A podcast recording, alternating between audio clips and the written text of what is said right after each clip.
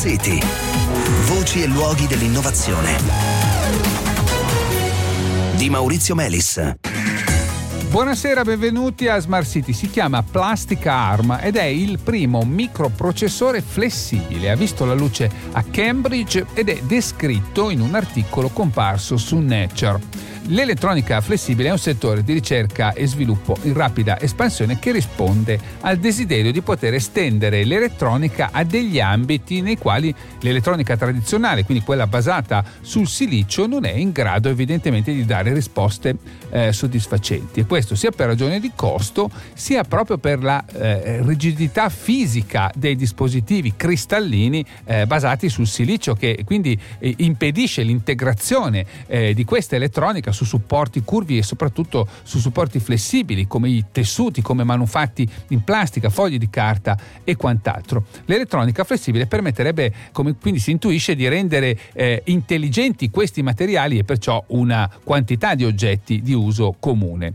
Il microprocessore flessibile era considerato il pezzo mancante eh, del puzzle dell'elettronica flessibile. Si tratta quindi eh, di un progresso significativo di cui parliamo con Gianluca Fiori Fiori, che è docente di elettronica al Dipartimento di Ingegneria dell'Informazione dell'Università di Pisa. Buonasera, buonasera, bentornato.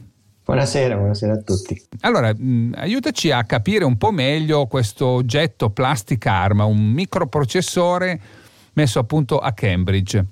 Allora, questo secondo me è un grandissimo risultato che, che è stato ottenuto dove eh, in sostanza eh, è stato realizzato questo microprocessore a 32 bit e sono state ottenute delle complessità eh, molto elevate. Con complessità in genere si intende il numero di transistori che uno riesce a definire, a fabbricare eh, mm. dentro il, il, chip. E in questo caso particolare si parla di, di 40.000 mm. eh, transistori, che è effettivamente un risultato notevole. Un risultato notevole, notevole sì. considerato su un substrato eh, flessibile. Flessibile in questo caso, proprio si piega questo microchip. Eh, eh, ecco, se dovessimo confrontarlo come prestazioni con uh, uno dei primi, immagino, microchip eh, al silicio, eh, quale potrebbe essere?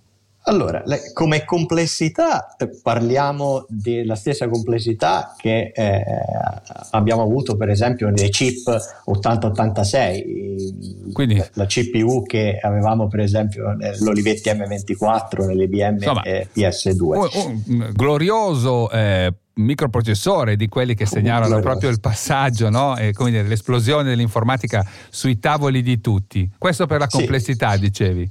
La, per, per, la velocità, no, è un po' no, lentino, vero? Per la velocità siamo diversi ordini di grandezza ecco. al di sotto di quella che uno otteneva all'inizio de- degli anni 80 eh, sul silicio, perché in questi mh, mm, CPU, in queste CPU si parlava di, di, di frequenze di clock dell'ordine de- del megahertz, mentre qui parliamo di frequenze dell'ordine delle decine di kilohertz. Ecco, questo design, questo eh, progetto è qualcosa che è, è già industrializzabile, che limiti ha eventualmente? Allora, in questo caso particolare sono state eh, utilizzate delle tecniche di, di fabbricazione che sono molto simili eh, rispetto a quelle utilizzate per la, la tecnologia eh, in silicio. Chiaramente eh, eh, rispetto alla tecnologia in silicio questa non è una tecnologia a, ancora matura, eh, però la, la, cosa sorprendente è che effettivamente mh, siano riusciti questi di, di Plastic IC a questa ditta mm. inglese, sono, siano riusciti a, a mettere sullo stesso, a fabbricare sullo stesso chip un numero elevatissimo di transistori tutti eh, funzionanti eh certo. e, e, con una bassa variabilità fra un transistore e l'altro che non è una mm. cosa banale quando si dice che non tutte le ciambelle vengono col buco lì eh, devono sì. venire tutte col buco le ciambelle altrimenti non funziona eh, il, no. il, il transistor esatto tutte col buco eh, ecco quindi che prospettive ha per questo oggetto più o meno 50 anni fa eh, saltava fuori il primo processore eh, integrato. No? E sappiamo cosa è successo dopo. Ora, non esageriamo magari con, con i pronostici, però eh, che cosa potrebbe succedere con lo sviluppo di queste tecnologie? Beh, secondo me questa, questo risultato va considerato come una pietra miliare de, ah. dell'elettronica flessibile E, e, come dicevi prima tu, effettivamente nell'elettronica flessibile attualmente mancava ancora, mancava ancora un, un, sistema in grado di eh, elaborare i, i dati su, eh, su, un substrato eh, pieghevole.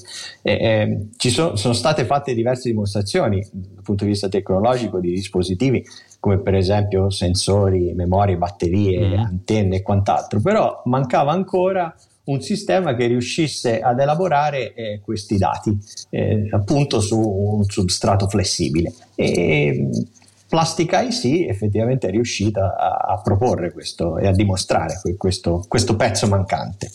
E que- le, le, applicazioni che, eh, che, apre, che potrebbe aprire, eh, sono appunto legate a, per esempio all'elettronica diffusa, come eh, il paradigma no, del certo. Internet of Things, IoT, dove uno potrebbe avere eh, elettronica eh, distribuita per realizzare, vabbè, fra i mille esempi, uno possibile potrebbe essere quello del smart labeling certo. eh, che, da applicare per esempio a, a prodotti eh, alimentari per eh, mm. dare all'utente informazioni relative a, a, al prodotto, eh, certo. alla, alla, qualità insomma, del una, un packaging che è quasi insomma un piccolo computer eh, possiamo, possiamo, immaginare di arrivare, di arrivare a questo eh sì, eh sì proprio questo sì c'è chi parla di Internet of Everything, no? Internet di tutto e, e, questo tipo di tecnologie effettivamente avvicinano questo, questo scenario. Grazie, grazie Gianluca Fiori. Grazie a voi, grazie a te. È tutto da Maurizio Melis, un saluto, l'augurio di un buon fine settimana e appuntamento a lunedì.